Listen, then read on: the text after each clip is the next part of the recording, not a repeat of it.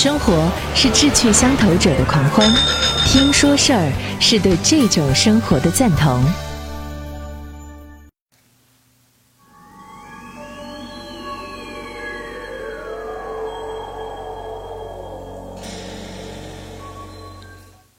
各位好，我是张瑞，我们继续追问《山海经》是本什么书？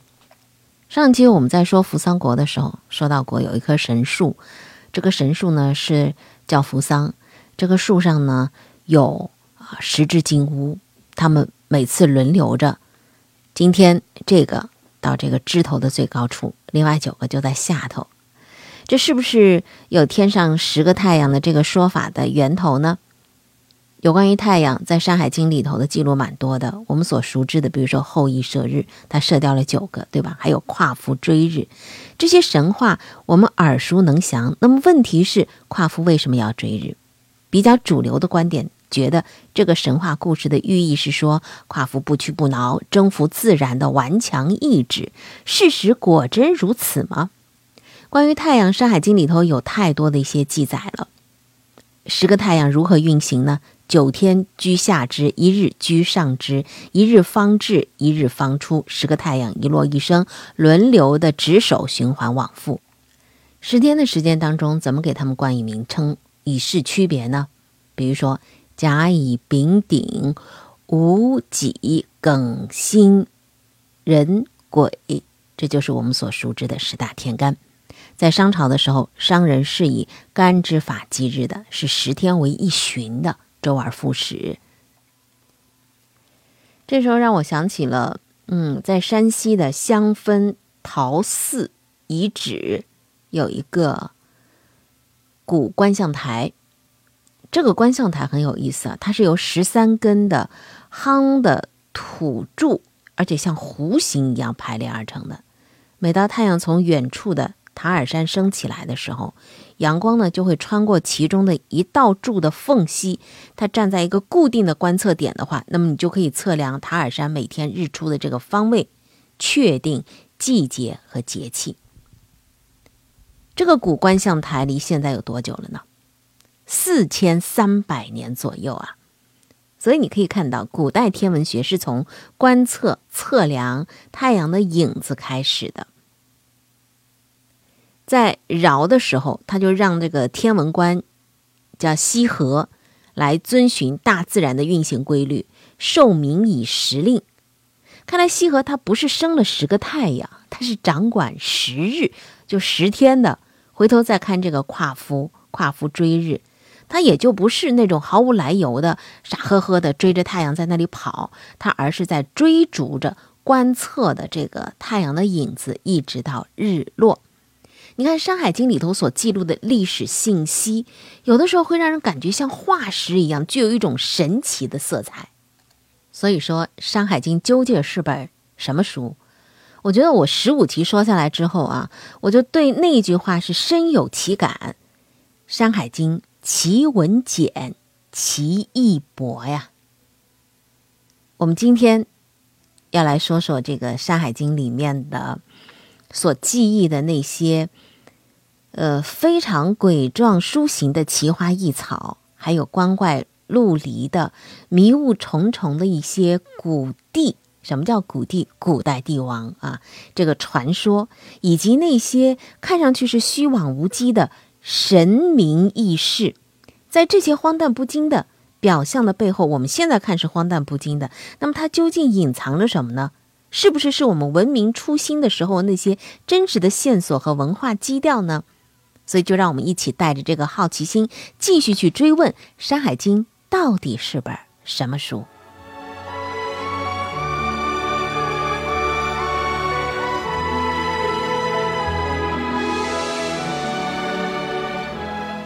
说到《山海经》里头记录那些奇花异草啊，呃，有点光怪陆离，而且宝树奇花，看上去挺怪的，但是。它确实是为上古世界创造幸福的，它也开启了中国的食疗的先河。你看，以前没有什么先进的医药科学，我们现在发现有些动物的本能，当它受了某种伤之后，它也会去寻找一种草药我们现在称之为是草药，其实就是一种植物。然后怎么样把它嚼在嘴里头？他们是怎么得知这些东西？仅仅出于他们的本能吗？谁教他们的？还是天生就会的呢？万物皆有灵，我们得敬畏自然，因为很多的东西我们不知道，我们不知道的地方太多了。草本植物是不是《山海经》里头让人瞩目的主角呢？不是，因为这只是在《山海经》当中很小很小的一部分。但是呢？一草有一草的奇，一木有一木的好，有的可以治病，有的可以去除烦忧。草木有灵，草木也有情啊！我们今天这一集呢，就先来说说那些神奇的草木。在西晋年间，有一位文学家，他的名字叫张华。他编了中国第一部的博物学著作，叫《博物志》。他呢，在有一个章节当中写下了这样的论述：他说，《太古书今见存有《神农经》《山海经》，《神农经》就是《神农本草经》这本书，是李时珍当时写《本草纲目》的一个基础，可以说是目前已知的最早的中药学的著作。但是它一向是被当做地理书和神话书来看待的《山海经》，难道它也隐藏了一部要点吗？这个问号，如果您现在打问号的话，那等我说完，您肯定会给他一个自己的判断和回答了。《山海经》当中之首篇是《南山经》，南山山系当中的招摇之山，说有草焉，其状如酒而清华，其名曰。茱萸，这是全书第一个登场的草木，它有什么效果呢？食之不饥，吃了就不饿了。按照这书里头的描述啊，茱萸外形和韭菜一样，它开着青色的花朵。对于植物识别有帮助吗？好像也没有什么特别，我们还不知道他说的是什么，因为大自然当中这样的植物实在是太多了。反倒是茱萸这个名字。成了寻找神药的一个线索。鱼十字旁啊，然后一个多余的鱼，祝是祝贺的祝。这个余的意思是富裕、丰饶的意思。祝余就是庆祝丰收，粮食有余。那么在《神农本草经》里头有两种名称的奇特药材，一个叫太医余粮，还有一个叫鱼余粮。鱼就是那个大禹治水那个大禹的禹。传说是大禹治水的时候，富裕的粮食给化成的这样的一个呃草草木啊，吃了之后呢就不饿了。这带有非常浓郁的神话的特质，和《山海经》里头的茱萸蛮搭的。但是在《神农百草经》里头没有这两种药材的形态的描写，《本草纲目》当中呢把它们都列入到了十部，是一种石粉，显然和茱萸草也不是一类的。但是在这个《本草纲目》的草部里头，有一个别名叫做草鱼鱼粮，就前面加了一个草字，后面就是鱼鱼粮，一模一样的写法。这个是什么呢？是其实是土茯苓，但是呢，那个是百合科的植物，根茎啊，叶子是卵形的，它不是长得像韭菜一样的，跟描述的茱萸又是不一样。最后，在李时珍附录在书后面的。《本草纲目别名录》里头有一个带着非常神异色彩的名字出现了，叫“鱼韭”。鱼就是大鱼的鱼，韭就是韭菜的韭。那么鱼韭是什么呢？我们现在是呃能够看到的，就是麦门冬。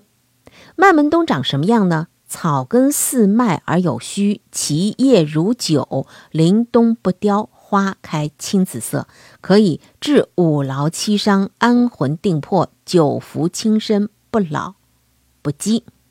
你看是不是和祝语的特性说的非常相像了？《本草纲目》里头还有一种叫饶韭，饶地韭菜的韭啊。据说呢，呃，这个饶韭呢是饶当时天降金鱼亭为酒，感百阴之气为菖蒲。所以呢，这个菖蒲又别名叫饶酒，它的根和叶都是可以入药的，而且泡制之后能够治五劳七伤、填血补脑、坚骨髓、长精神、润五肺、皮六腑，甚至还有这个白发重新复黑的、掉了牙齿重新长牙齿的这样的效果。相传，在《列仙传》里头的商丘子虚，就因为吃这个菖蒲根，不饥不老，活了有三百多年。只是如果问啊，这个鱼酒麦门冬和饶酒菖蒲，哪个才是《山海经》里头写的那个神草茱萸呢？恐怕这个就是千古谜题了。招摇山上的草木，非常可能是《山海经》的作者精心挑选的。刚才我们说到的是茱萸，招摇山为什么叫招摇山呢？假如真的是有这样的一个山的话，那应该是旅行者和户外爱好者的天堂了。在我们现代人看来啊，只要是食物，都有吃了就不饿的这种功效。那么这茱萸哪里算是什么稀罕药材呢？但是啊。有一点必咱们必须要来说明一下的，中国人真正的吃饱饭，也不过是近三十多年的事情。你不信去问问你家里的老人和长辈，他们经历过这种饥饿感的。在《山海经》所处的那个大荒时期，如果有一种草能够让别人吃了不觉得饿，而且还有精力去耕种、去捕猎，一代代的生息繁衍。那无疑，它就是一棵神草、神药了。一直到李时珍编这个《本草纲目》的时候，许多的药材还都是以食之不饥、不饥延年来作为主治功能的。不信您去翻一下《本草纲目》的原文，《山海经》当中有治病神效的草木精石有多少的记载呢？一百二十多种。那么明确记下了名称，并且对形态做出描述的药用的植物有五十多种。尽管它的技术不像《本草纲目》啊、《神农本草经》那样非常系统和科学性，但是，呃，后面两两本书他们对于药材的注释，还真都是源自于《山海经》，所以就让后人得以窥探上古时期那些草木的风貌到底是什么样了。跟我们今天的人的认知有点相似的，就是《山海经》时代，它已经有了草和木的区别。在《山海经》里头呢，呃，说的那个招摇山上头，除了我们刚才说到茱萸草之外，还有一棵叫迷谷树。怎么描写它的呢？说是其状如谷而黑里，其华似照，佩之不迷。这个谷通常被认为是赭树。也叫构树，这是在中国的南方、北方都是可以看到的。它的生命力很强，像杂草一样的旺盛，甚至有些招人嫌弃。那么米谷和构树很相似，但呈现出黑色的纹理，它的果实会发光。构树的果实的确很特殊，因为它是一种球形的聚花果，整个花序变成果实，呃，形状有点像绣球花。正好它能够发出一种橙红色的光芒。你看，从《山海经》的记载来看，迷谷的神力在于哪里呢？就是可以为人指点迷津。你佩戴一种植物，你就不会迷路，真是奇思妙想。所以不由得会让人想起我们现在依然在保留的端午节挂艾草的习俗。说这个艾草是带着非常浓郁的香气，被认为是可以辟邪、驱毒啊、祈福。这种实用的经验混杂着原始的巫术的习俗，一直是久久流传的。那么米谷呢？啊，我如果从构树这个中药价值来看，它的树皮、树叶、果实和种子都可以入药的，外敷内服，起什么样的作用呢？可以消肿解毒，可以明目，也可以治疗腰膝酸软、肾虚头昏。这个构树的构怎么写呢？就是结构的构。在上古人的心目当中，他们大约可以归纳为就是能够治疗头昏，就是可以让你不昏迷啊，不会迷路，可能是这个意思。多了一些梦幻的色彩。这样呢，我们还再可以看另外一个记录啊，说中曲之山有木焉，其状如糖，而圆叶赤实。实大如木瓜，名曰槐木，食之多利。说这种树呢是长红色的果实，人吃了以后会力大无穷。牛首之山有草，名曰鬼草，叶如葵而赤锦，其秀如荷，服之不忧。说这种草的花吃了之后可以忘掉忧愁。还有太史之山有木啊，这个叶子呢像梨，梨树的梨，而呢呃是红色的纹理，它的名字叫柚木，吃了人呢就不会心生妒忌了。在上古先民看来，自然万物都是神秘的，充满魔力的。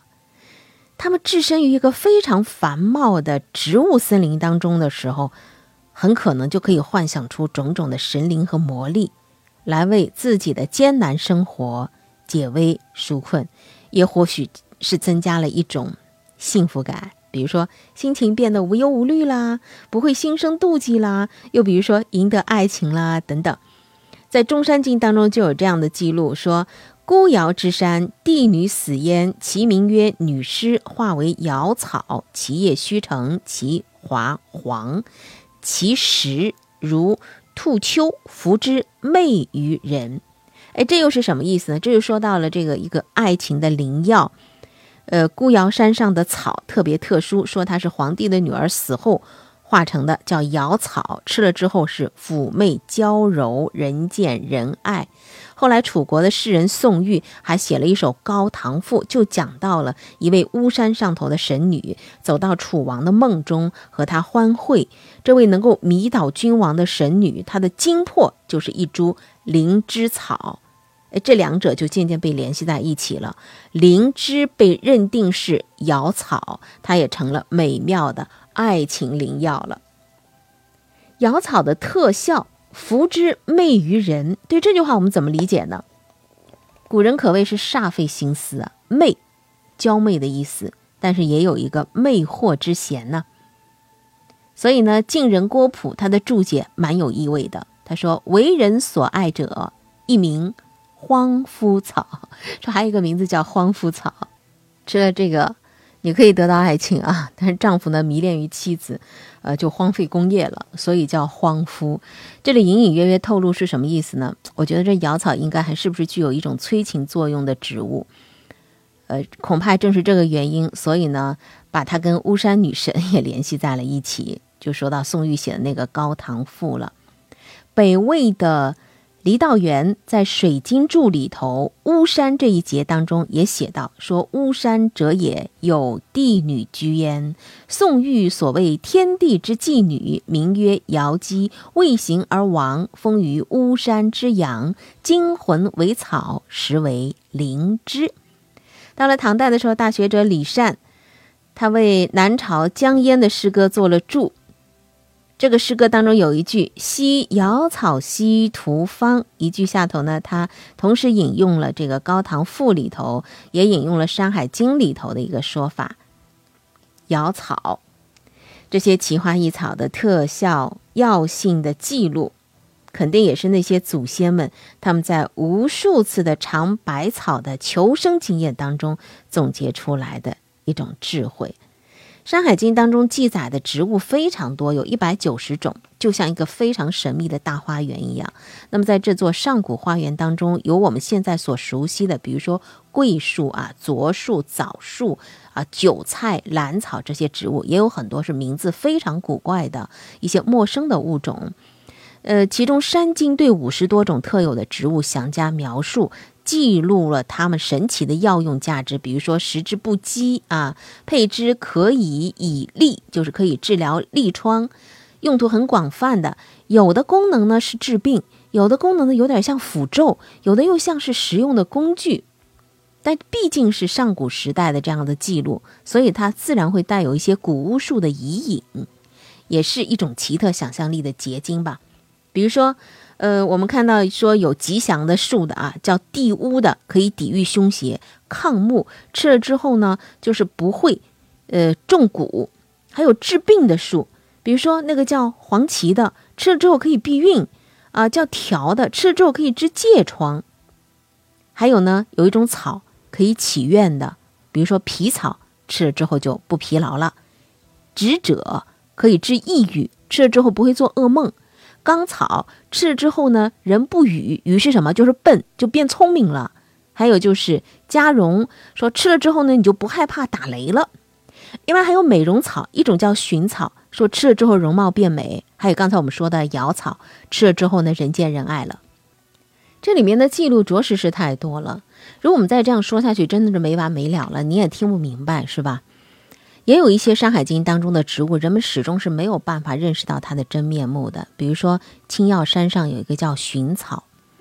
青药之山是什么？是天地的隐都，山神是美女五罗。当有人到山中祈求美貌，五罗呢就采集寻草赠予他，吃了之后的女子就变得娇艳无比。现实当中能够美美容的这个本草很多，那么哪一种是寻草呢？或者说？很多种都比较适合。呃，杜甫写过一首诗，这首诗呢是写在当时的李白被唐玄宗赐金放还，然后他游历到了东都洛阳。杜甫呢为宽慰他的偶像，也表达对污浊尘世的愤怨，写下一首诗，当中有这样一句话：“岂无青金饭，使我颜色好。”当时生活清贫的杜甫，他渴望能够吃上一碗青金饭。青怎么写呢？就是青春的青啊。精呢，就是精神的精。青金饭到底是什么东西呢？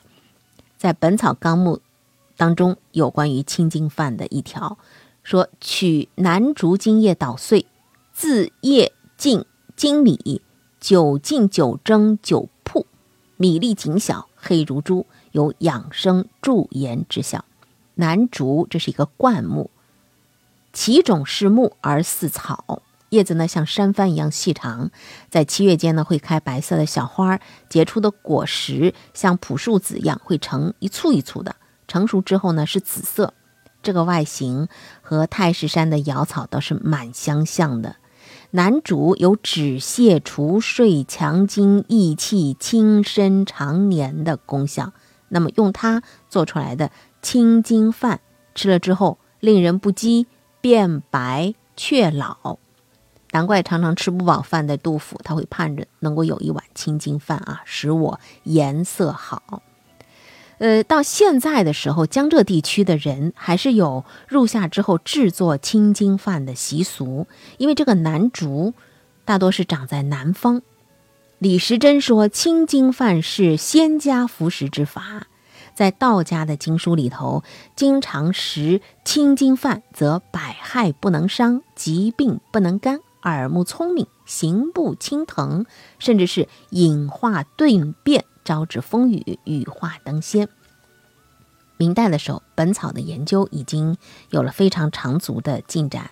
那么，在李时珍这样的医药家的眼里头，大自然当中的草木，除了能够滋身疗病之外，也更是疗愈着人们的精神和灵魂。回归到人类食色性也，这是一个生存本质。《山海经》当中留下的古代先民的生活的痕迹，关些呃奇花异草的一些药性的记录，估计就是他们的不断的尝试当中的一种智慧吧。